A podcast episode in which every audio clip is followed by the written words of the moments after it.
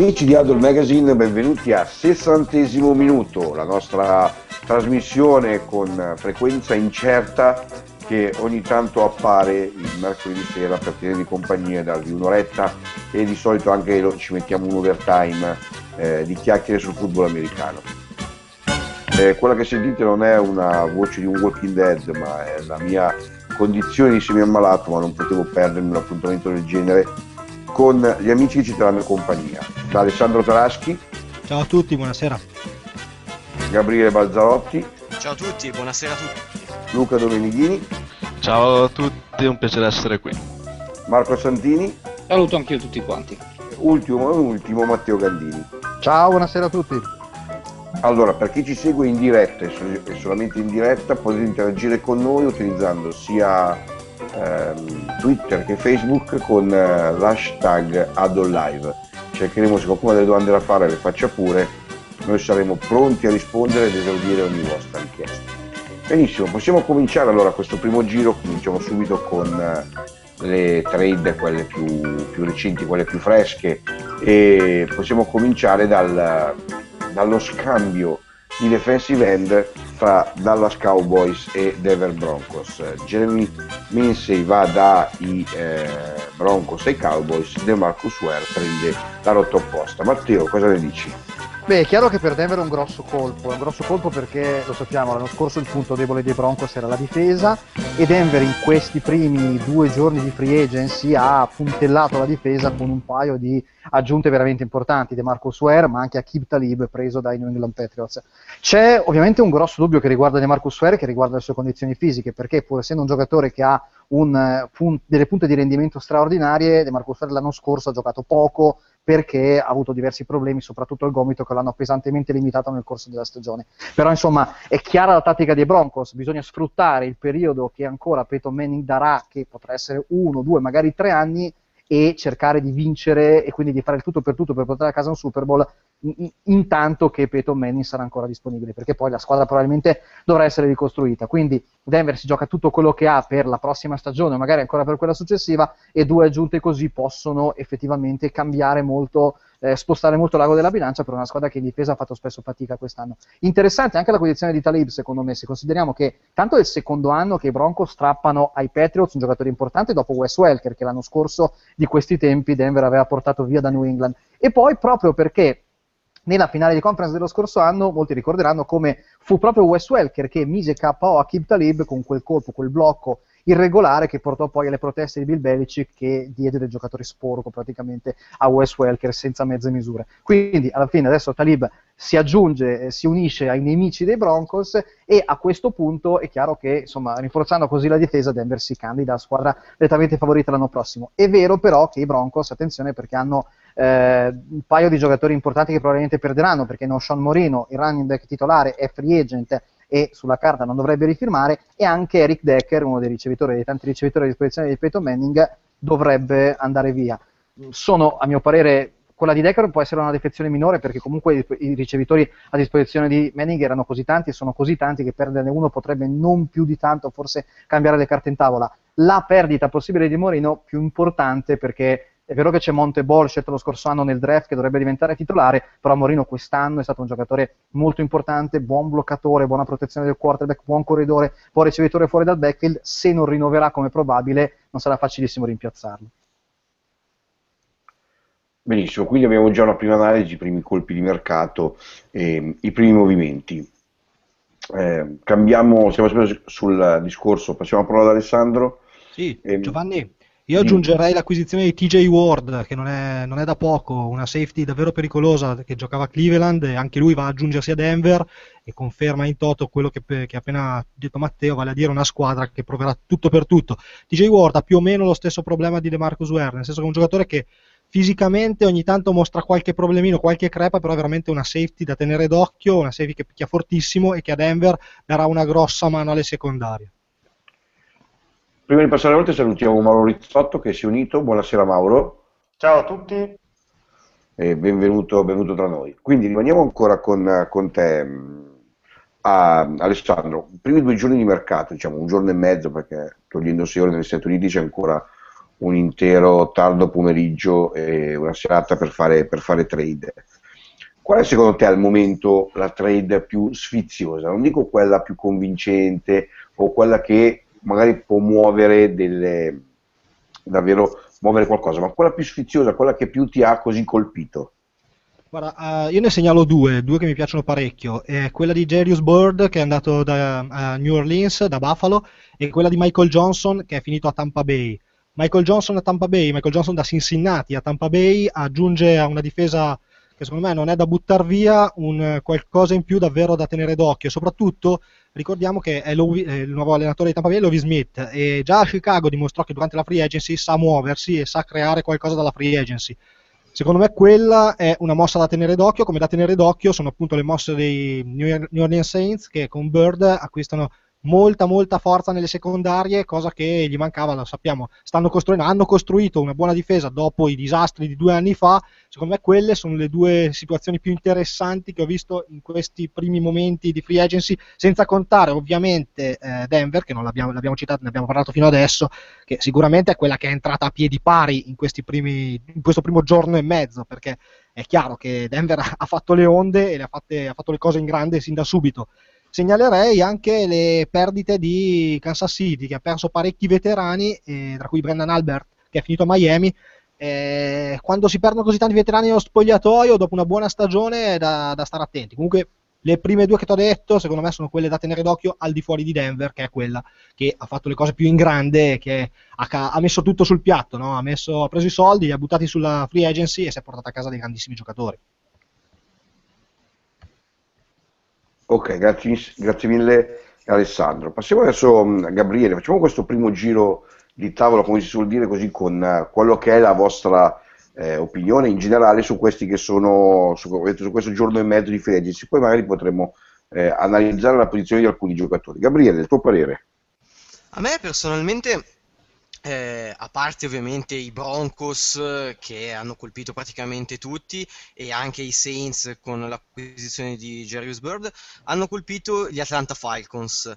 Hanno preso tre giocatori, nessuno di questi è un, un top uh, di categoria, però sono tre giocatori solidi con, che producono costantemente durante la stagione e che soprattutto vanno a rinforzare eh, le linee dei, dei, Falcons che sono stati in effetti sia la linea offensiva sia la linea difensiva due problemi abbastanza pesanti durante l'ultima stagione. Eh, quindi loro secondo me hanno fatto ottimi movimenti.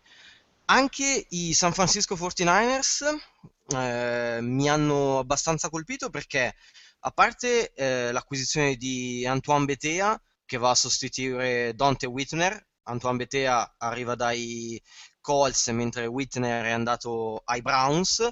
Eh, rafforzano il reparto secondario, rafforzano il reparto safety e mettono a fianco a un giovane talento come Reed una safety esperta come, come BTA. E poi soprattutto hanno preso tramite delle trade Blaine Gabbert e eh, Jonathan Martin, che sono due giocatori eh, sappiamo Martin lo scandalo che ha avuto a Miami, Gabbert i problemi che ha avuto a Jacksonville, che sotto la cura di Jim Harbaugh potrebbero eh, trovare diciamo, la loro seconda chance e perché no, magari anche esplodere. Dopotutto San Francisco è una di quelle squadre che può permettersi di far crescere i giocatori potendo comunque contare su un roster eh, di enorme talento. Quindi se dovessi dire eh, magari delle sorprese indicherei i Falcons e i 49ers.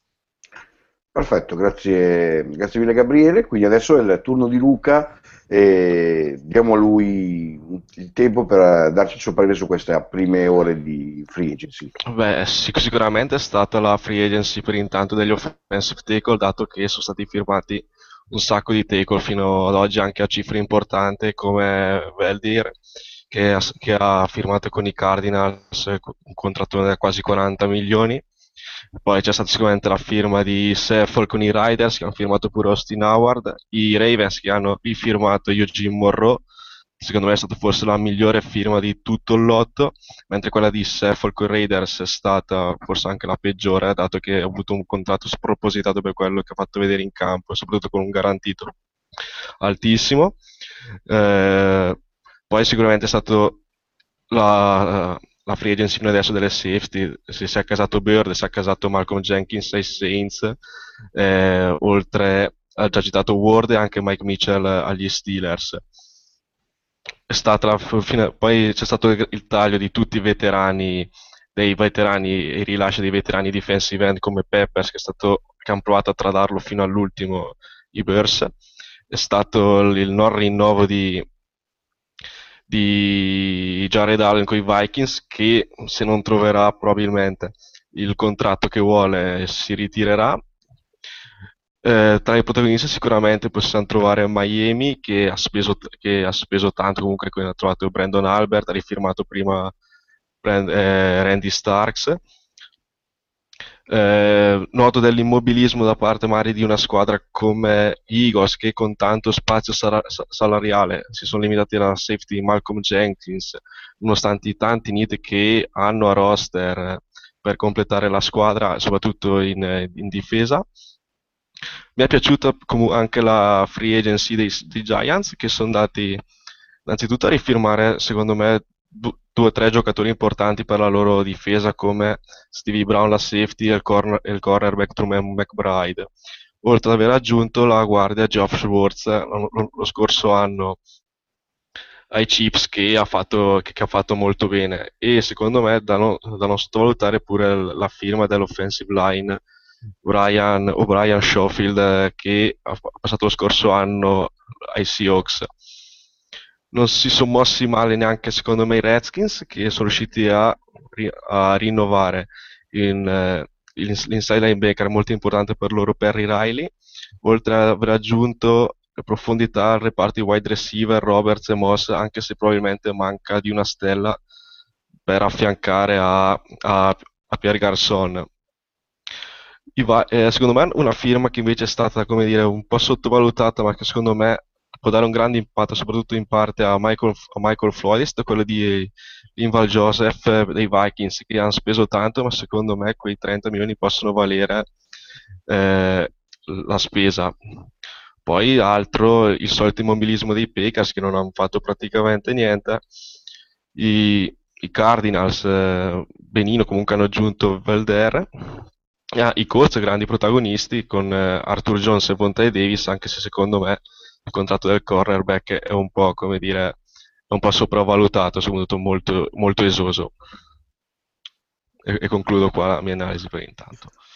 Ottima analisi, molto, anche molto, molto, analisi molto analitica. Ne approfitto che, così, che è il tuo turno Luca, ti faccio subito la prima domanda che ci arriva da Twitter da Luca. Eh, Luca fa questa domanda: i Broncos hanno migliorato di brutto la difesa, ma la offensive line massacrata da Seattle non è stata toccata. Non è un rischio? Beh, sì, perché comunque è stato perso Zane Beatles, che è stata la guardia titolare fino allo scorso anno, probabilmente.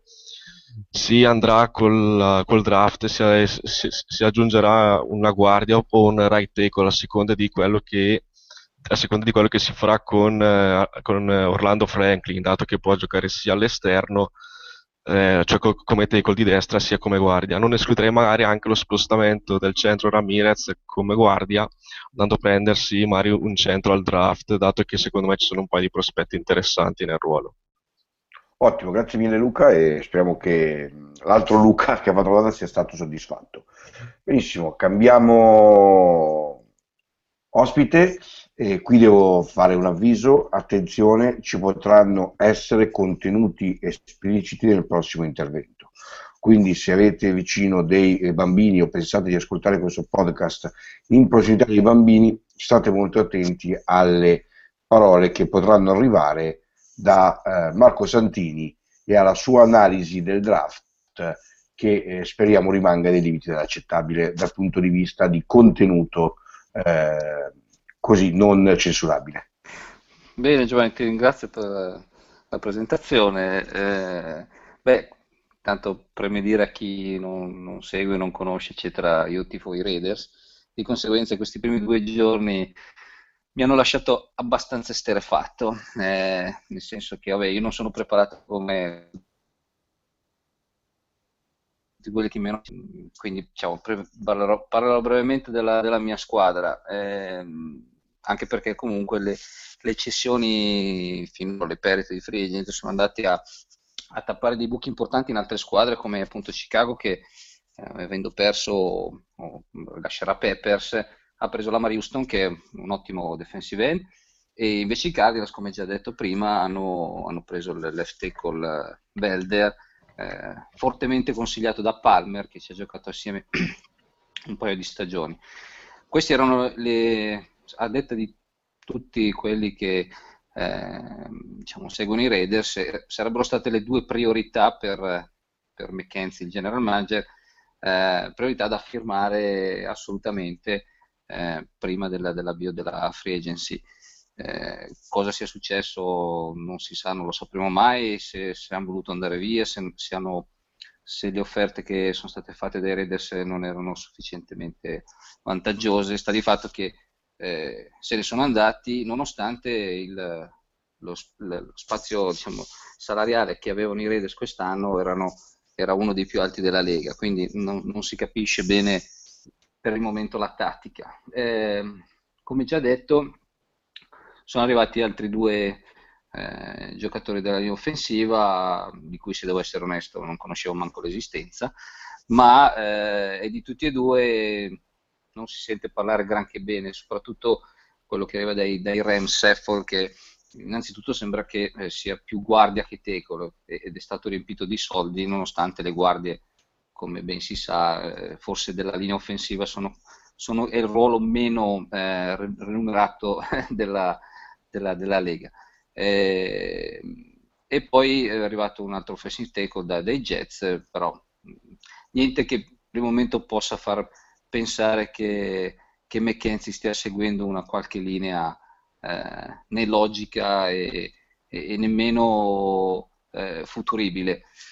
Detto questo, mh, diciamo che i, i, Raiders stanno vedendo allontanarsi, se mai ce n'era ancora spazio ad allontanarsi, la, loro distanza dai, dai, Broncos e dai Chargers che si stanno muovendo mh, mm, anche bene e, e, i Chiefs. Quindi per il momento è ovvio che è troppo presto per, per esprimere giudizi definitivi, bisogna aspettare eh, gli, altri, gli, altri, acquisti se arriveranno e il draft. Però al momento eh, diciamo la, la, nuvoletta con eh, diciamo improperi vari ce l'ho ancora sulla testa, quindi la lascio lì fino a che non vedrò qualche movimento degno di questo nome. Insomma.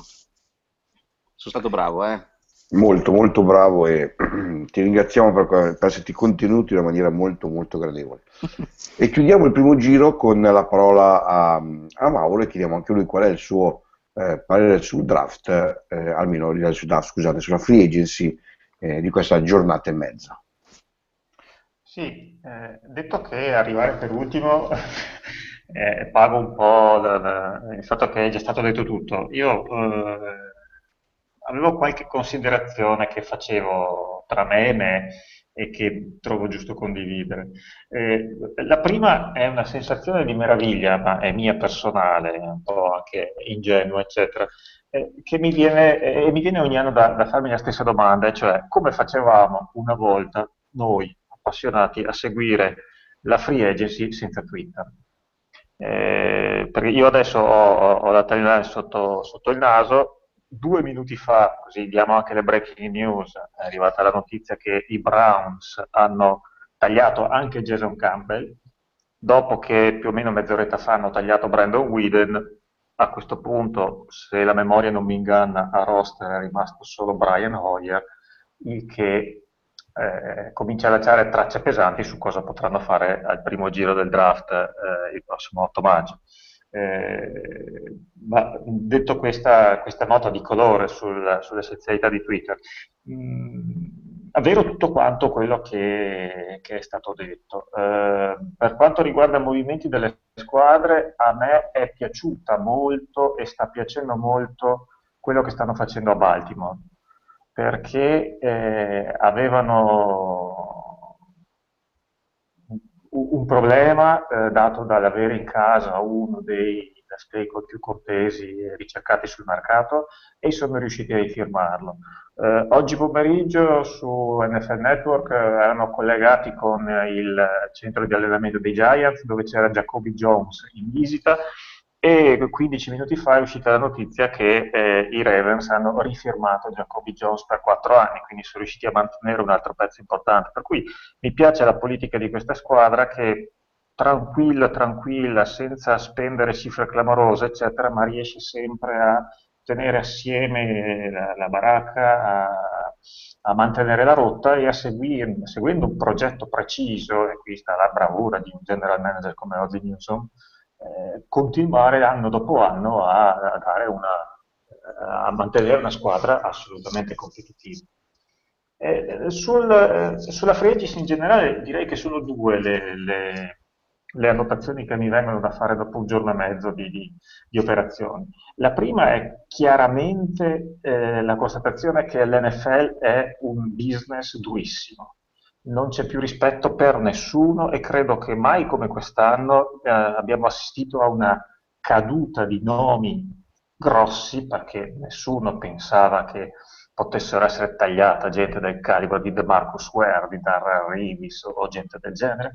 E invece non c'è più, non c'è più rispetto per, per, il nome, non c'è più rispetto per la cosa, conta il business ed è una, ed è una constatazione su cui secondo me mai come quest'anno eh, tutti quanti stanno sbattendo, stanno sbattendo il naso. Eh, poco importa che poi eh, i nomi si accasano ugualmente, De Marco Suer ha trovato a casa subito, Rivis non rimarrà senza, senza impiego a lungo, eccetera, eccetera. Però eh, questa è un'osservazione che mi è venuta spontanea quest'anno. E la seconda è come si stia spostando il mercato a sfavore di posizioni da fantasy football. Se ci fate caso, finora nessuno, tranne Donald Brown, nessuno dei running back di, di, di, di liberi ha firmato con una squadra diversa, perché McFadden è rimasto dove era, e se non vado errato, zero, forse uno, due ricevitori hanno ancora cambiato casacca.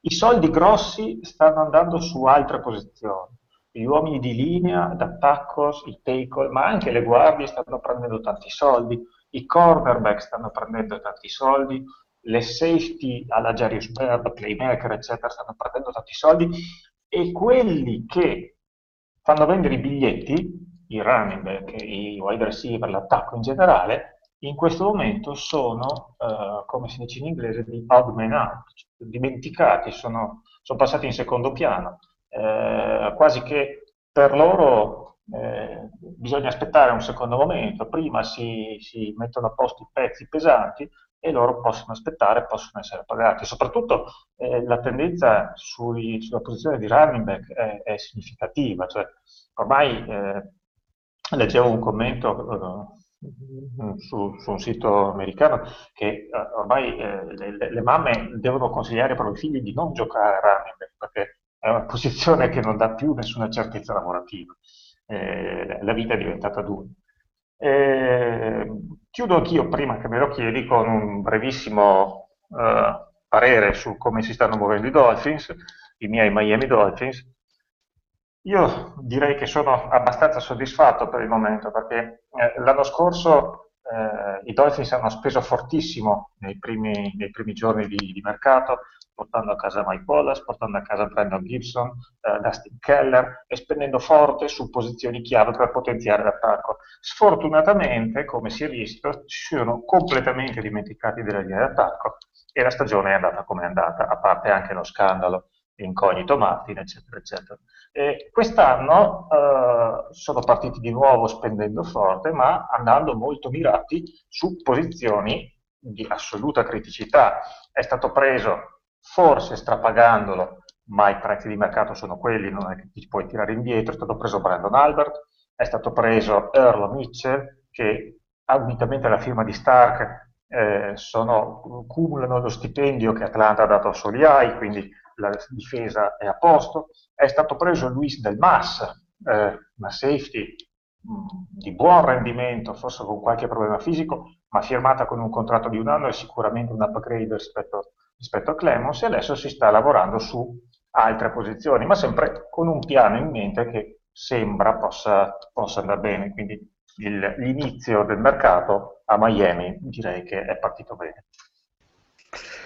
Scusa Giovanni, se, se, posso Prego, intervenire, volevo dire, pure. Mauro ha secondo me sollevato due temi interessantissimi sul discorso dei giocatori, se vogliamo, quando un tema italiano bandiere che sembra veramente che non vengono più rispettate perché vengono tagliate e poi anche il discorso invece di alcune posizioni che vengono più rispettate di altre e più pagate di altre. Però c'è anche da dire secondo me che uno dei motivi per cui alcuni giocatori come De Marcus Ware vengono tagliati è colpa dei general manager, perché le regole NFL permettono di fare questi contratti in cui un giocatore ha un basso peso sul salary cap all'inizio e poi il peso del giocatore viene posticipato successivamente. De Marcus Ware aveva quest'anno un cap number, cioè una cifra che sarebbe costata se Dallas l'avesse tenuto sul salary cap dei Cowboys altissima, tipo 16 o 18 milioni di dollari se non sbaglio. E quindi general manager firmando questi contratti praticamente già mettono un'ipoteca sul futuro facendo capire che poi è difficile che questi contratti vadano fino alla fine.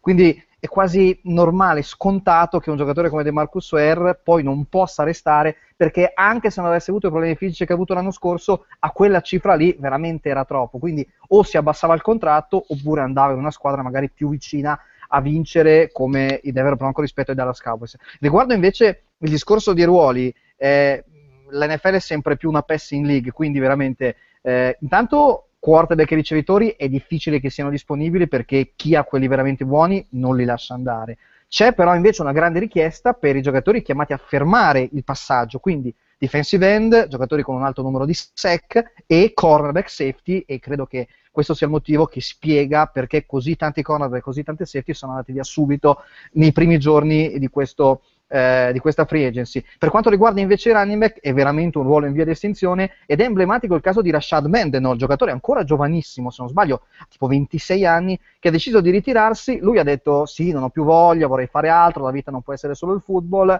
Però molti negli Stati Uniti hanno detto: sì, è anche vero che probabilmente lui sa già che dal punto di vista economico il massimo l'ha guadagnato con il primo contratto, quello da rookie, e adesso evidentemente si è deciso di smettere e anche perché non trova più nessuno che gli dà una quantità di denaro che lo convinca a continuare a giocare. Quindi effettivamente il ruolo del running back, che peraltro ha una vita futbolistica sempre più breve, perché ormai un running back già poco prima dei 30 anni viene considerato in fase calante, viene considerato già vecchio, è veramente un ruolo che vedremo anche nel draft, insomma saranno pochissimi i running back scelti all'inizio del draft e saranno ancora meno quelli che in questa free agency troveranno un buon contratto. Sì, Giovanni, eh, preciso quello che ha detto Matteo, sono assolutamente d'accordo, in effetti probabilmente mi ero spiegato male anche sul discorso dei, dei nomi, eccetera. È chiaro che, eh, per fare un, un, esempio complementare a quello di Matteo, nel momento in cui Tampa decide di rilasciare Darrell Rivis, non è che lo lascia perché Rivis, perché non funziona, eccetera, lo lascia perché per quanto sia Rivis non vale 16 milioni di dollari in un anno, cioè non c'è nessun tipo di contratto che possa, cioè nessun tipo di giocatore che possa valere quella cifra e ovviamente la colpa è di chi gli ha fatto quel contratto, che mi pare dovesse essere ancora il contratto originale che aveva New York, poi scambiato a Tampa Bay e non a caso Tampa Bay non ha trovato nessuno di cui, di cui eh, che, che, se lo accollasse. Leggevo, eh, vedevo oggi su NFL Network, ha fatto una statistica che il, con, con, i soldi del contratto di Rivis eh, quest'anno vengono pagati Grimes, Sherman, Uh, Carroll, insomma, sei tra i primi quarterback, i primi sei quarterback, quattro andati al Pro Bowl e altri due, uh, uno vincitore del Super Bowl, eccetera, tutti messi assieme guadagnano meno di quello che avrebbe preso da Ryan Davis quest'anno. A queste cifre è logico che non può esserci rispetto per i nomi. Secondo me questo tempo, qualche anno fa non accadeva, però eh, l'NFL funziona così ed è anche giusto che a certe cifre il mercato si vada a cagnierare. Ok, iniziamo il secondo giro, iniziamo subito da Alessandro con una domanda che ci arriva da Alessandro Peccol. Prima la domanda di Luca l'ho fatta a Luca, adesso la domanda di Alessandro. Non posso che farla ad Alessandro. Mm, Alessandro Peccol dice Patriots inizio 2014. Dove intervenire con draft e free agency, cornerback, receiver, tight end, linea di difesa? Qual è la tua risposta Alessandro?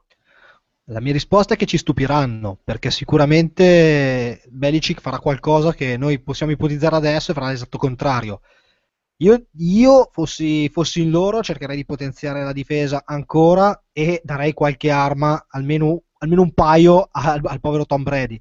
Ovviamente un paio di posizioni critiche in difesa e almeno, almeno un ricevitore e un tight end, perché volenti o nolenti hanno perso Hernandez, hanno perso o, o stanno per perdere, non so più in che condizioni, ormai non, non sappiamo più cosa aspettarci da Gronkowski, quindi andrei con una, un po' di armi per Brady e un, difens- e un un difensore. Eh, penso che agiranno come sempre più con il draft che non con la free agency, perché sono i New England Patriots, perché Belichick ci sorprenderà. Adesso ti faccio un'altra domanda, Alessandro. Ehm, leggevo prima che, vedendo le varie eh, trade che ci sono state, che i ehm, Ravens eh, hanno, eh, come si dice, prolungato il contratto di Danny Spitta, di loro tight end. Puoi spiegarci in poche parole ehm, qual è stata la polemica sulla posizione con cui Danny Spitta voleva essere dichiarato eh, sul, eh, come free agent, il fatto che lui voleva essere dichiarato ricevitore e non tight end perché era preso più volte in posizione di ricevitore. Qual qual era la differenza tra essere schierato come eh, schierato sul mercato, ovviamente, taggato, scusate, taggato come ricevitore o come free agent, eh, o come tight end. Eh, ovviamente è una questione di soldi, manco a dirlo, nel senso che se vieni taggato devi essere pagato come i migliori di quella posizione. Ovviamente sono pagati più i ricevitori dei tight end di conseguenza lui avrebbe preferito essere taggato come ricevitore. È per quello che ci ha provato, diciamo, ci ha provato. Poi sul valore di Pitta potremmo discutere, nel senso un buon giocatore io personalmente non lo strapagherei, non lo strapagherei mai nella vita. E in tema di strapagare, appunto, prima si discuteva di, Revis eh, e compagnia andante. Io credo ci siano giocatori che vivono parecchio, cioè buoni giocatori che però hanno un marketing strepitoso, eccezionale, che gli fa firmare quei contratti che poi non possono essere onorati e che per quanto abbiano un grandissimo nome sono spropositati rispetto a quello poi che, che, poi si vede in campo. E secondo me Rives è proprio un esempio chiarissimo di questo tipo di giocatore. Pita ci ha provato, Joe. Ci ha provato, ma probabilmente gli è anche andato abbastanza bene perché ha rinnovato a 5 anni per eh, 32 milioni di dollari, direi non male per un uh, tight end. E Assolutamente approfitto... non male, anche perché Jacoby Jones ne ha presi molti meno. Eh. Esatto. Ora ne approfitto, poi ritorno con te Alessandro per un assist su Gabriele che, se non sbaglio, ma correggimi Gabriele, tifoso Ravens, cosa dici che alla fine l'affare l'ha fatto Pitta o l'ha fatto Baltimore? Intanto esattamente sono tifoso dei Ravens. Eh, l'affare l'hanno fatto entrambi perché Pitta eh, rimane dove voleva rimanere, eh, si prende i suoi bei soldini e soprattutto eh, l'affare è positivo per, per, i Ravens che uno non l'hanno strapagato e due hanno dato al signor Joe Flacco quella giocatore che lui tanto, tanto voleva, perché non va dimenticato che Gio Flacco e Dennis Pitta sono molto amici anche fuori dal campo da football e hanno una grande intesa tra loro due.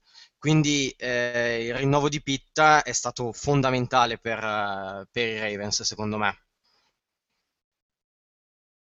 Benissimo, ehm, continuiamo il, il, discorso. Adesso stavo consultando mentre voi facevate questi dotti interventi una tabella con i eh, valori diciamo, con cui sono stati rinnovati i contratti, almeno quelli che sono eh, stati dichiarati, sia la parte di salario totale che la parte garantita, perché ci sono molte differenze. E, notavo come, eh, riguardo a quello che diceva prima, prima, Mauro, come in questo momento i due giocatori con la, eh, il contratto più oneroso, diciamo così, termini, siano due safety, e sono Akib Talib, 57 milioni per 6 anni, con 26 milioni di garantito e eh, Jerus Bird 54 milioni per 6 anni con 28 milioni di, ehm, di garantito. E eh, faccio solo questa considerazione prima di tornare a tossire eh, nel silenzio del mio microfono. Ehm, queste, queste, queste, cifre dimostrano proprio quello che eh, avete detto voi eh, prima. Uno, che l'attenzione si sta focalizzando moltissimo su eh, ehm, sui difensori sul backfield, ma mh, è la risposta, come diceva Matteo, la NFL sta diventando ormai una passing league, per fermare una passing league servono eh, del backfield all'altezza. E, e, ehm, l'altra questione è quella dei contratti che vengono firmati per sei anni a cifre anche di un certo livello, perché comunque eh, l'andamento di una squadra può cambiare eh, in, nel corso degli anni in maniera talmente drastica che poi il giocatore si deve per forza farlo andare via e quindi si aprono altre prospettive eh, di guadagno per, per, il giocatore. Quindi effettivamente in questo momento si sta un po' unendo quel discorso tra domanda e, eh, tra domanda e offerta, per cui si riesce a tenere alto questo, questo livello. Tutto questo, e vado a chiudere, grazie anche all'aumento che c'è stato dal 2013 al 2014 del salary cap e un aumento previsto al momento anche per il 2015. Il, eh, come viene calcolato il salary cap è molto complicato, esistono tanti fattori che entrano in gioco, tra cui anche per esempio i contratti con le televisioni, quindi basta negoziare un contratto che vada meglio di quello che è previsto e la quota di salary cap si, eh, si alza. Eh, arriviamo a Luca. Luca, ehm, qual è il colpo di, di, mercato che ti aspetti nel giorno e mezzo che manca alla fine della free agency? Beh, sicuramente penso che dare Rivers ai Patriots penso possa essere il grande colpo delle prossime ore, dato che ho appena letto su Twitter che dovrebbe essere il, il, il, la, squadra, la, squadra, favorita su, su Rivis. Poi mi aspetto che si apra finalmente il mercato dei wide receiver con eh, Knicks e soprattutto Decker che si accaseranno probabilmente tra Panthers e Jets, comunque le squadre che sono, sono quelle le squadre che sta, sono alla ricerca di un, uh, di un wide receiver. E Mari mi aspetto che una squadra con tanto cap provi a fare una mossa Mari per uno show Moreno, Mari dandogli qualche, qualche soldi in più che meriti, per esempio squadre come eh, Oakland, Jacksonville, quelle, que, que, quelle, squadre con tantissimo cap e, e che devono riempirlo per forza prima dell'inizio della stagione. Benissimo, continuiamo così con un botta risposta più possibile, più possibile veloce, così possiamo esplorare altri argomenti. In questo momento abbiamo una squadra, che sono i Cleveland Browns, che non ha un quarterback, avendo ceduto i suoi, i suoi due più o meno titolari eh, e quindi sarà obbligata a, eh, a prendere qualcuno o qualcosa. Eh, Marco, al netto del nome, secondo te è meglio per una squadra come la, il, i Browns di oggi andare a prendere magari un cosiddetto QB di esperienza che possa magari garantire lo sviluppo di altre posizioni o buttarsi sul draft, prendere il meglio che si può eh, prendere con la scelta ehm, a disposizione che ricordiamo per Cleveland è la uh, quarta e, e, quindi rischiare tutto su quello. Tu cosa faresti? Ma, eh, innanzitutto eh, a Cleveland è rimasto Brian Hoyer, che l'anno scorso nelle poche purtroppo per lui apparizioni comunque ha fatto vedere numeri mica male. Ricordiamo che lui era il secondo, è stato secondo di Brady per qualche anno a New England. Quindi secondo me eh, il, diciamo, la cessione di, di, di, di Campbell e, e di, di Whedon, diciamo che alla fine non si è dimostrato quello che i Browns pensavano qualche anno fa quando l'hanno scelto da, da Oklahoma State. Eh, Campbell, so, ehm, appunto leggendo nel frattempo, che domani avrebbe avuto diritto a un, a un, bonus non indifferente, quindi a volte si fanno anche queste, queste mosse. Però secondo me Brian Hoyer, mh, sempre che si riprenda bene dall'infortunio, potrebbe essere comunque il titolare di Cleveland. Eh, al draft vabbè, il draft è sempre una, una lotteria. Come si dice, i, i, io di quarterback pronti e finiti per giocare non ne vedo. Eh, diciamo che con la quarta, secondo me, mh, io andrei sui ruoli più, più, più, sicuri, come tipo le linee d'attacco, che c'è comunque abbondanza di buoni giocatori, e, o di difesa, tipo Clowny o qualcosa del genere.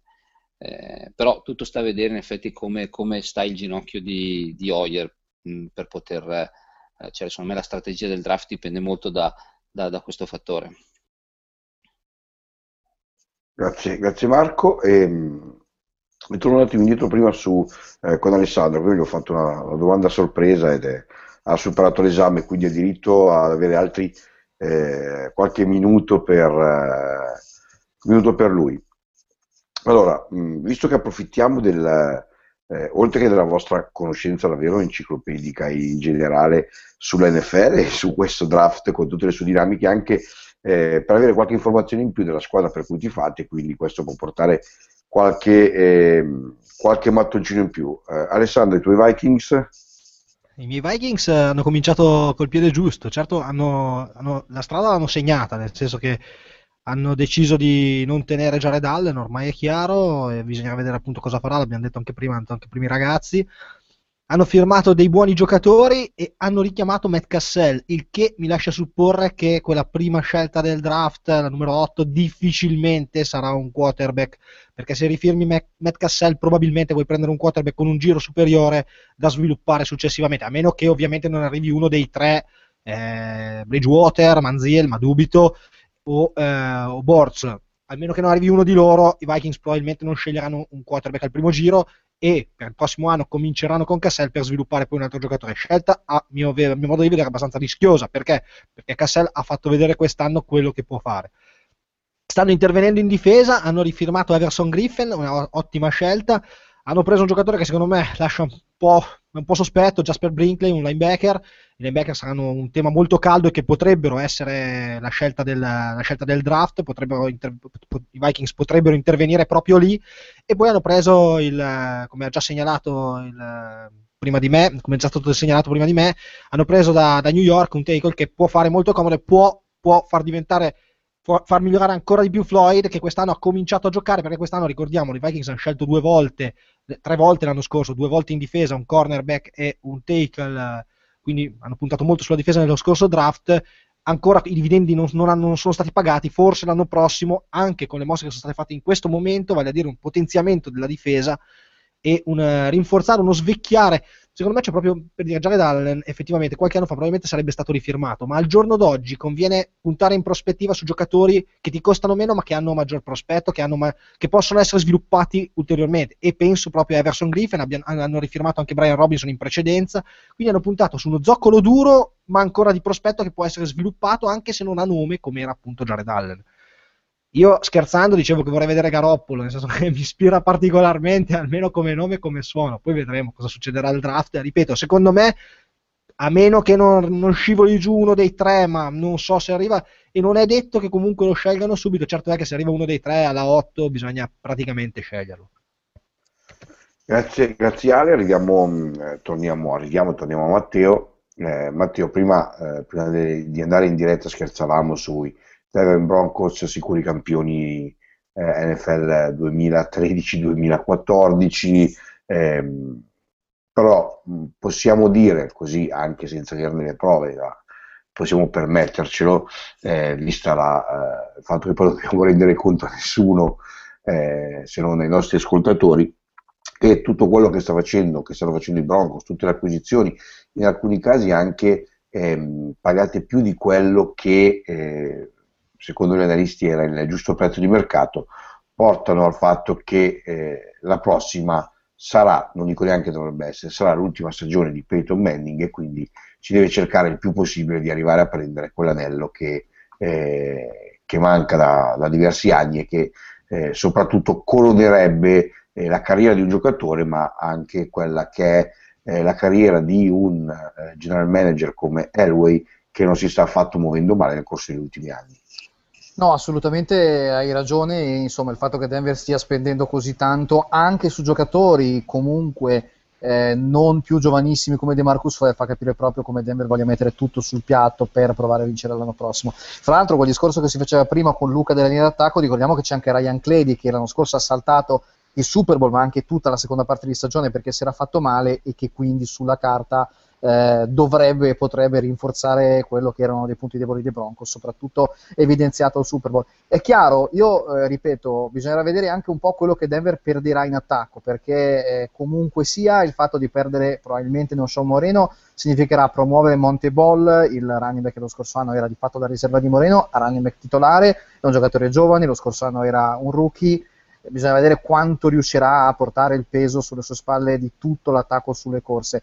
Manning, ricordiamo, ha fatto pochi giorni fa questo test che aveva fatto un po' tremare tutti i tifosi dei Broncos perché appunto i dottori avrebbero verificato le condizioni del suo collo e avrebbero eh, detto, avrebbero dato l'ok per permettergli di giocare la prossima stagione. Fortunatamente il test è stato superato, quindi Manning sarà in campo ancora almeno per un anno. Ovviamente io credo che lui abbia le possibilità di ripetere la stagione scorsa in cui ricordiamo ha battuto tutti i record, poi come sempre però quello che farà la differenza saranno i playoff e sappiamo che Manny nella sua carriera non sempre è stato brillantissimo a livello di playoff come il Super Bowl di quest'anno ha dimostrato. Ovviamente con una difesa così, con i rinforzi anche TJ Ward che giustamente aggiungeva Alessandro, altro elemento che va a toccare un punto, ovvero la zona delle safety in cui Denver aveva fatto fatica, ricordiamo per esempio l'anno scorso eh, o due anni fa contro i Baltimore Ravens con la partita di playoff persa alla fine per colpa di una mancata copertura sul profondo, rinforzare il reparto cornerback, il reparto safety è fondamentale, poi insomma eh, l'attacco qualcosina potrebbe perdere.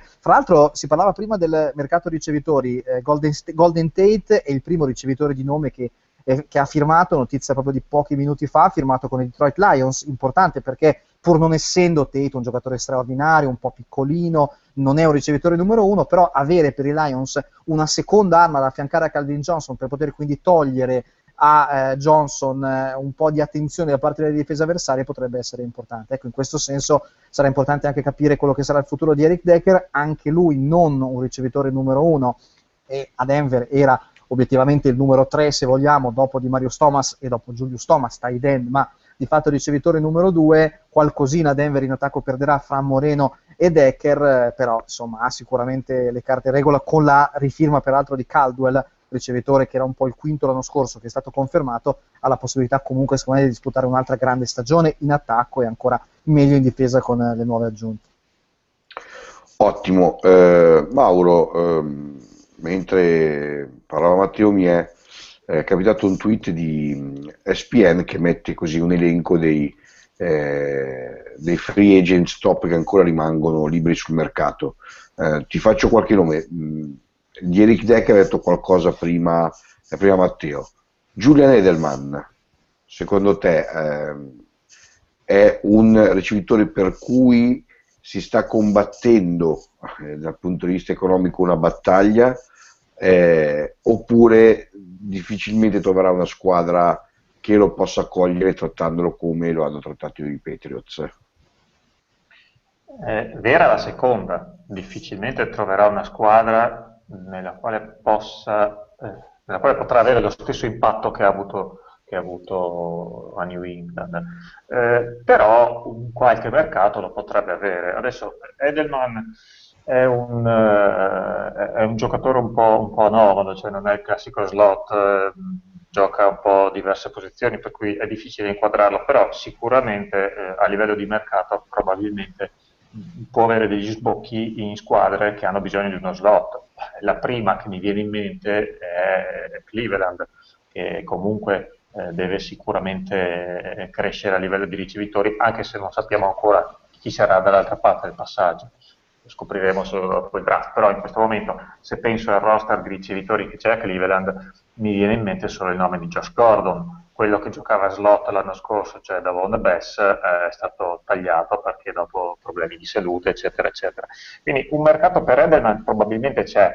Eh, io rimango convinto che la migliore opzione per Edelman sarebbe quella di restare a New, a New England, eh, e qui eh, è un po' da riagganciarci al discorso che abbiamo fatto prima, che la strategia dei Patriots in queste free agency sinceramente mi sta un po' sfuggendo. Cioè, eh, si, si, si, dibatte tanto, ho sentito diverse opinioni sul fatto che in questo momento per un giocatore alla, alla, alla Ware, alla Rivis, alla Peppers, cioè giocatori eh, che hanno sempre avuto un'ottima carriera di rendimento provato ma che non sono mai riusciti a vincere niente, eh, an- bisogna andare in una squadra, agganciarsi al treno giusto. E in questo momento, nell'NFL di oggi, eh, probabilmente i treni giusti sono quattro, quello di Manning, quello di Brady e quello dei due fratelli Arbo. Questi sono i quattro treni che ti possono ragionevolmente condurre, che ti danno più chance di arrivare in alto. Ecco, eh, l'idea che vi sto facendo, eh, ma che mi sembra strana, perché come diceva anche Alessandro prima, non ci fidiamo mai di Belichick, non si sa mai cosa può trovare, però l'idea che mi sto facendo è che in questo momento la fedeltà totale al sistema di New England, che è sempre stata una squadra che non ha mai badato ai nomi, salvo rarissime eccezioni quando ha firmato Moss o cose del genere, non ha mai badato al colpo d'effetto, non ha mai badato alla, al, all'acquisto sensazione, a strapagare la gente, ma ha sempre guardato il sistema, ha sempre guardato i giocatori funzionali, eccetera. Ecco, questo approccio mi dà l'idea che in questo momento per la fedeltà all'approccio stanno sprecando gli ultimi anni di Brady. Eh, perché è vero che Peyton Manning avrà uno, forse due anni al massimo, ma la carriera di Brady non sarà molto più lunga. E in questo momento eh, Tom Brady non ha a disposizione la squadra che ha Peyton Manning. Per questo eh, sono anch'io d'accordo che la logica vorrebbe che i Patriots andassero, tirassero fuori il portafoglio e portassero a casa Rivis, perché ne hanno un bisogno clamoroso, perché la difesa dei Patriots eh, ha perso Talib, ha perso l'unico eh, cornerback in grado di fare shutdown su, sui ricevitori. In questo momento, da tifoso dei Dolphins, devo, non posso non notare che la IFC East è diventata più facile perché non c'è più Talib a Denver, non c'è più Bird a Buffalo, eh, i Jets, eh, va cosa, per cui Tunnel in questo momento è più contento. Dovesse tornare a Rivis, lo sarebbe un po' meno, ma è una mossa che per i Patriots ha senso, solo che eh, c'è questo discorso della filosofia, del metodo, del metodo Belichick, per il quale non sappiamo cosa attenderci. Io credo che in questo momento non lo sappia neanche Brady cosa attendersi, perché eh, per dire un colpo come quello che, che accennava Matteo prima di Golden Tate, che è una cosa meravigliosa. Eh, pensate cosa è stato New England quando avevano Randy Moss e cosa è stato Wes Welker che approfittava di tutti i raddoppi che Moss aveva. Golden Tate in questo momento sarà nella stessa situazione, la gente raddoppierà Calvin Johnson e lui avrà in mezzo del campo, eccetera, libero per poter fare le cose, quindi potrebbe essere sicuramente, anzi sicuramente è un, una, grossa, eh, un grosso colpo per, per Detroit. Ecco, eh, i Patriots saranno capaci di trovare qualcuno eh, in grado di fare questa cosa. Si mormora eh, il nome di Steve Smith, anche lui un'altra vittima eccellente, un'altra testa coronata caduta. Si mormora che potrebbe essere una, una buona, uh, un buon acquisto per, per, i Patriots, però in questo momento sono solo mormorie. Che cosa ci sia nella testa di Belichick, sinceramente non siamo in grado di capirlo. Perfetto, um, grazie Mauro. Um, sottolineo che eh, i Dolphins hanno risolto metà del problema incognito Martin perché Martin è, è stato così eh, scambiato con i 49ers, torna al suo allenatore universitario in cambio di una settima scelta dell'anno prossimo, una, una scelta al settimo giro. 15, sì, confermo. Esatto.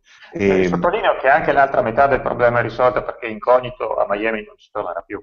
Ma si dice che incognito andrà di sicuro quindi anche a Seattle, così da, ri, da rimettere in piedi questa, eh, eh, questa telenovela. Era una battuta se non, se non si fosse, se non si fosse il, problema, il problema non è scusate, il problema non è di performance, sono due giocatori magari non di livello eccelso, non, non, però sanno sicuramente giocare. Il problema è che ormai la loro reputazione è quella che è. Allora, Martin sicuramente eh, avrà un grosso aiuto ad essere tornato nelle mani dell'allenatore che al college lo ha conosciuto e, e, e sa che cosa può fare. Eh, incognito, dopo aver lasciato brutti ricordi a St. Louis, dopo aver lasciato brutti ricordi a Buffalo, dopo aver combinato quello che ha combinato a, a Miami, eh, secondo me eh, non so se riuscirà a trovare un'altra, un'altra, squadra, perlomeno non subito, forse bisogna che, che le acque si calmino un attimo, che, che ci si dimentichi un attimo, un attimo, di lui. Forse avrà un po' più di fatica, o forse no, o forse alla fine è solo business e qui stiamo ragionando su, su altre cose. Sì, sarà interessante vedere invece Martin quanto riuscirà a tornare protagonista perché probabilmente c'è qualcuno nell'NFL che non ha gradito neanche il fatto che lui abbia denunciato quello che succedeva in spogliatoio, magari rompendo qualche regola non scritta del fatto di, appunto, di, raccontare fuori quello che succedeva. Quindi anche lui magari non avrà poi così tanta facilità a tornare sì, a essere para... accettato dai nuovi compagni. Esatto, paradossalmente è la sua reputazione quella che ha avuto il danno maggiore. Sì perché Incognito è sempre stato difeso dai compagni della serie sì, ma insomma eh, questo è un lavoro duro, cioè la, la linea offensiva è una band of brothers, no, non è che c'è spazio per i deboli, quindi eh, paradossalmente è veramente Martin che ne è uscito peggio a livello di reputazione e se non può ricostruirlo Arbo, non so chi lo possa fare. Perfetto, eh, chiudiamo il capitolo free agency, spostiamoci sul draft. Allora, approfitto eh, della presenza questa sera di eh, Gabriele e Luca, che sono i, le due persone che stanno avanti, portando avanti, il progetto della strada verso il draft su eh, Edel Magazine. In poche parole, eh, ogni settimana quattro eh, schede di eh, prospetti universitari vengono analizzati e quindi messi a disposizione di tutti per avere maggiore preparazione, maggiore conoscenza. Stiamo anche preparando eh, così eh, qualcosa di, eh, di, particolare, stiamo pensando anche a un concorso a premi che dovrà partire a breve, eh, stiamo pensando anche di eh, raccogliere tutto quello che loro hanno prodotto per metterlo a disposizione in un in un ebook o suo equivalente librario. E stiamo pensando anche a una trasmissione, eh, una o più trasmissioni dedicate proprio al draft apposta eh, con eh, loro due che eh, ne sanno a um, quintali. Quindi faccio loro due la domanda, così parliamo sul draft. Prima una risposta veloce, poi ci entriamo un po' più nello specifico. Eh, Gabriele, prima scelta assoluta. Uh, al momento Direi Clooney, quindi ribalto il pronostico dell'ultima volta e dico Clooney. Uh, Luca, prima scelta assoluta. Per me sarà Bortles. Ok, quindi questa è, è la vostra opinione. Adesso, eh, prima Gabriele, poi Luca, c'è Gabriele, ehm, qualche informazione in più su quella che, più su, che sul singolo prospetto, perché comunque... Eh, anche lì è, non è facile entrare nella mente dei general manager dell'NFL. Però quello che ti chiedo, Gabriele, è così: un'idea generale che ti sei fatto in questi mesi analizzando i giocatori e leggendo quali possono essere i bisogni delle squadre su ehm, quale sarà la tenuta di questo draft. Così faccio un esempio: subito scelte con eh, il quarterback o comunque con uomini di un certo eh, peso ed importanza mediatica oppure scelte più ponderate, magari un difensore meno conosciuto ma che può essere più importante per una squadra? No, allora secondo me si andrà molto per uh, la mediaticità. Um, vedo fondamentalmente i tre quarterback, Bridgewater, Manziel e Bortles, secondo me andranno via tutti prima della, della 10. Eh, c'è Clooney, che è super mediatico, e non dimentichiamo che nel, nell'otto c'è anche Sammy Watkins, che è il receiver più interessante che esce da, da questo draft. Quindi secondo me eh, all'inizio eh, le squadre sceglieranno sì per il bisogno, perché obiettivamente eh, i bisogni di questi team corrispondono quarterback per Jacksonville, Cleveland, Oakland.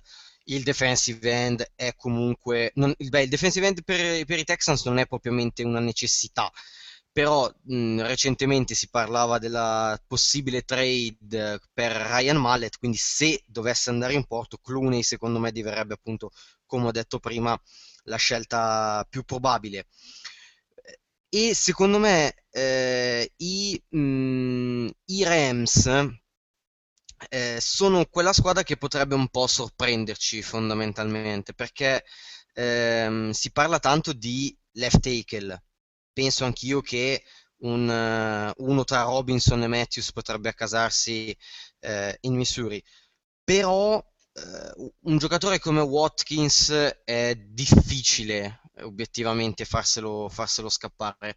E quindi potrebbe essere che anche se negli ultimi anni hanno scelto molti, molti wide receiver, l'ultimo l'anno scorso Tavon Austin, si potrebbe andare più per eh, un giocatore, un playmaker, un giocatore da, da highlights.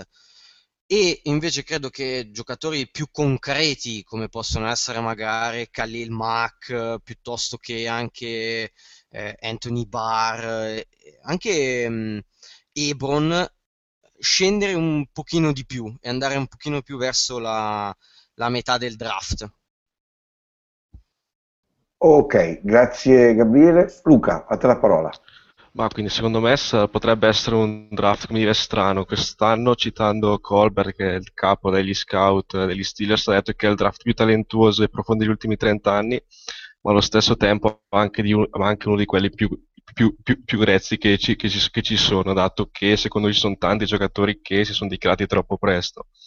Ci sono anche parlando con Gabriele l'altro giorno ci siamo resi conto che sono tanti giocatori borderline che potrebbero cadere dal primo al secondo giro in un attimo. Tanti, ci sono tanti giocatori che valgono la prima, la, la prima picca assoluta, il, il, il, primo round assoluto. Eh, secondo me i quarterback ne usciranno, secondo me, tre nelle prime dieci posizioni.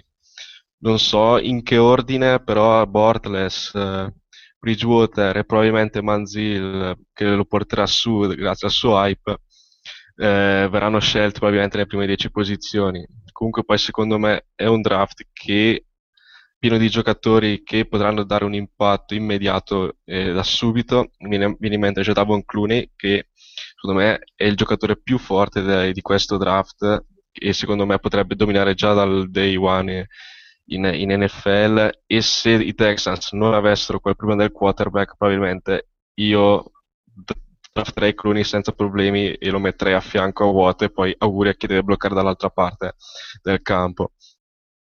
Poi secondo me attenzione a Watkins e Mac che secondo me stanno salendo tanto e potrebbero essere pick anche da prime 5 posizioni.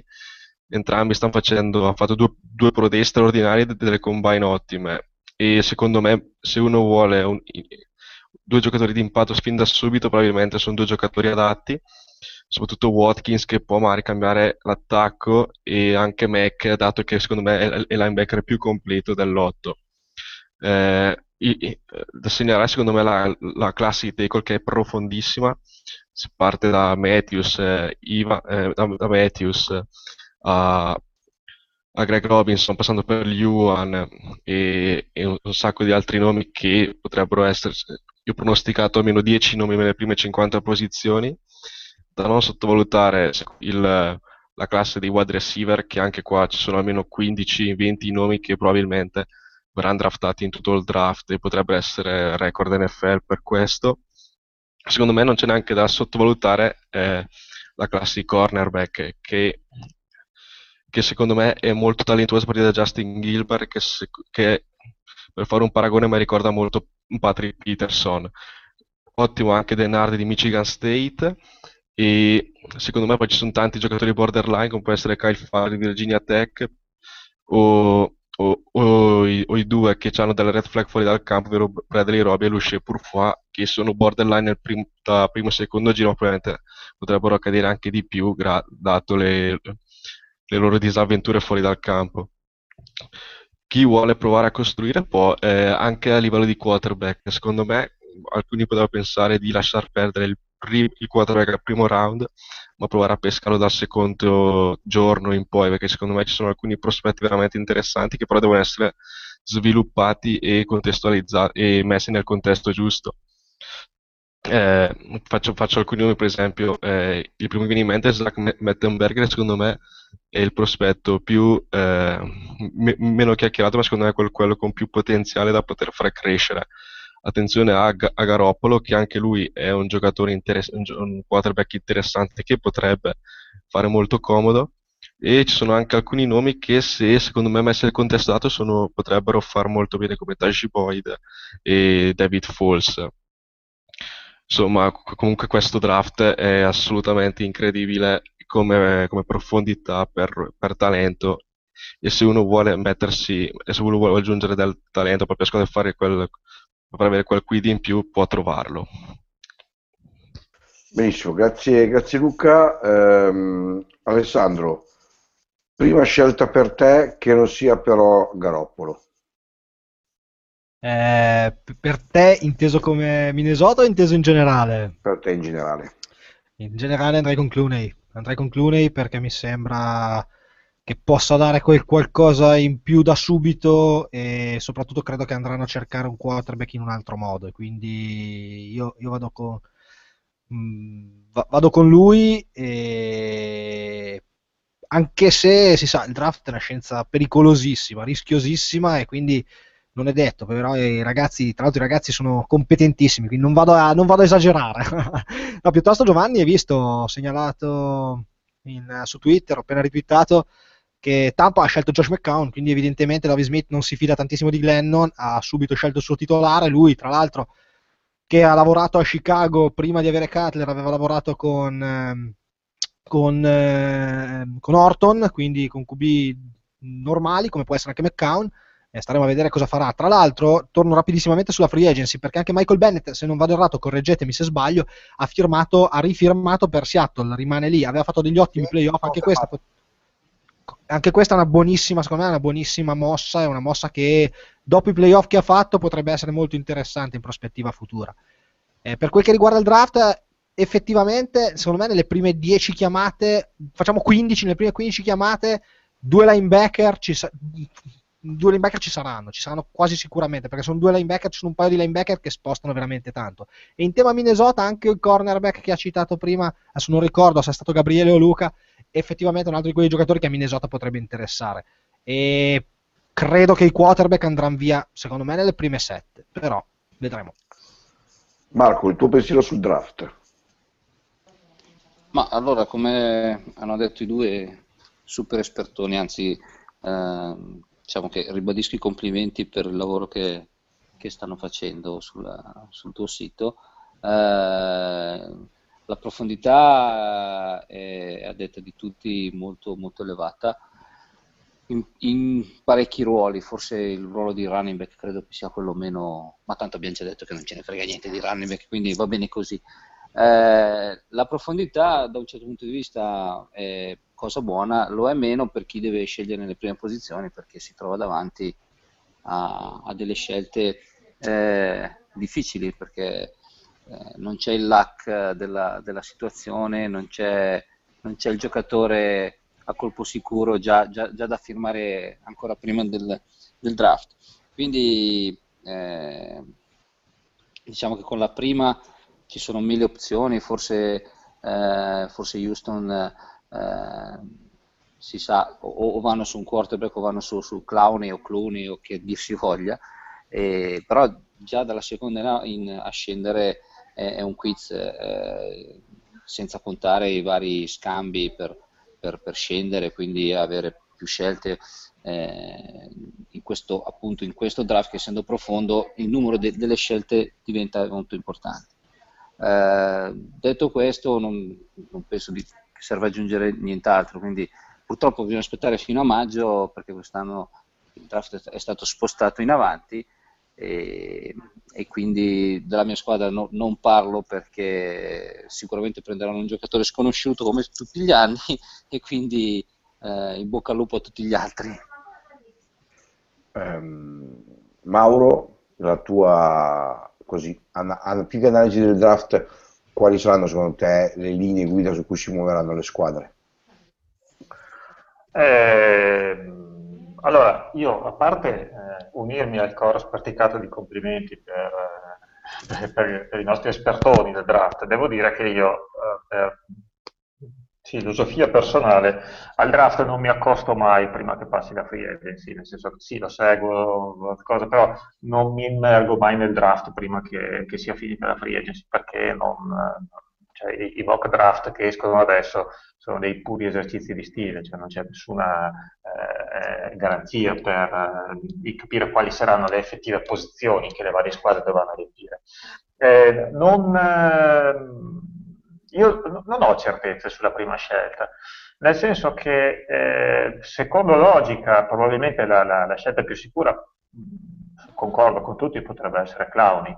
Eh, però, però c'è questo però che, che, a Houston devono aprire un nuovo ciclo e per aprire un nuovo ciclo eh, con un nuovo coach, con un nuovo serve un quarterback. Quindi Houston ha un bisogno sperticato di un nuovo quarterback, di una persona a, di, da fa, da, eh, a, cui affidare la faccia della franchigia.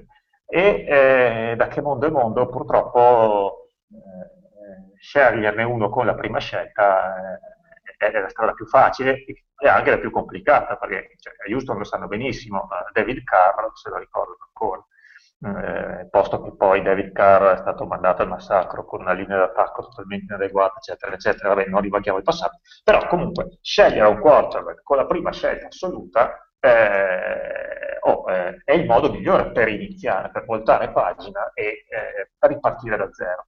Eh, solo che di Andrew Luck ne esce uno ogni dieci anni, è uscito Manning, è uscito Luck e gli altri sono degli azzardi mostruosi. Per cui a questo punto io non sono in grado di dire se eh, Bridgewater potrebbe essere adeguato, se Bort potrebbe essere adeguato. Eh, sicuramente a livello perlomeno mediatico Johnny Football sarebbe una scelta clamorosa, eh, eh texano, tutto quanto condiviso da tutti, però anche lì le incognite ci sono.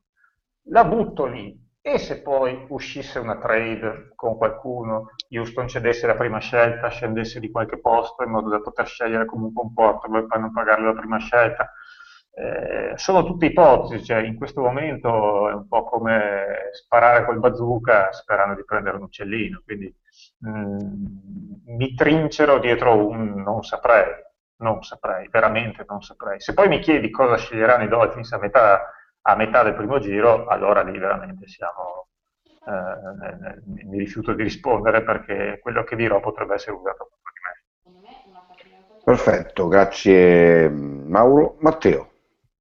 No, io intanto volevo dire sul discorso dei quarterback, molti di voi giustamente hanno detto che saranno scelti quei tre che tutti sappiamo, quindi Blake Bortles, Johnny Manziel e eh, Bridgewater fra i primi dieci. Se guardiamo l'elenco delle squadre che scelgono il primo giro all'inizio, allora Houston che sceglie con la 1, Jacksonville che sceglie con la 3, Cleveland che sceglie con la 4, Oakland che sceglie con la 5, Tampa Bay che sceglie con la 7, Minnesota con la 8, Buffalo con la 9, sono tutte squadre che hanno bisogno di un quarterback, perché non hanno in questo momento un quarterback franchigia. Ce ne sono solo tre delle prime 10 i Lions che hanno Stafford che puntano su di lui, i Falcons che hanno Metraian che puntano sicuramente su di lui e eh, i Rams che dovrebbero andare avanti con Bradford che hanno già un quarterback e non hanno bisogno di un quarterback nuovo dal draft.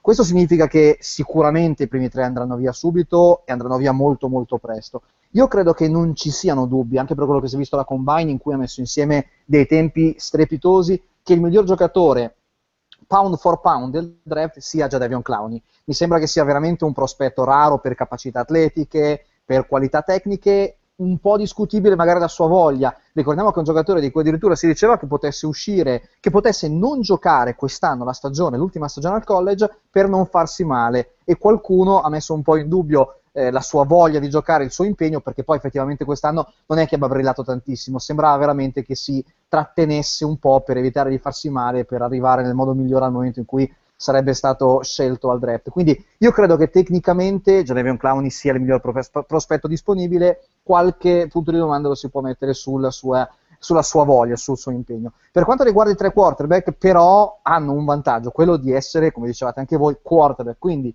quando una squadra vuole ripartire da zero e quando una squadra ha bisogno di un quarterback, se ha la prima scelta assoluta, è facilissimo che si faccia tintare perché sappiamo quanto sia più importante il ruolo di quarterback. Quindi, anche se Jadavion Clowney è probabilmente il miglior prospetto disponibile nel draft, non è assolutamente escluso che Houston vada comunque a scegliere un quarterback perché per ripartire da quasi zero come devono fare i Texans, con ormai Matt Schaub su cui evidentemente non contano più, eh, un quarterback potrebbe essere la scelta migliore. E nel caso sceglieranno un quarterback, sarà molto interessante vedere chi sarà dei tre. Da una parte c'è Johnny Manziel, che sarebbe un grandissimo colpo mediatico perché è texano e perché è un giocatore di cui si è parlato tantissimo nel bene e nel male nei suoi anni a Texas AM.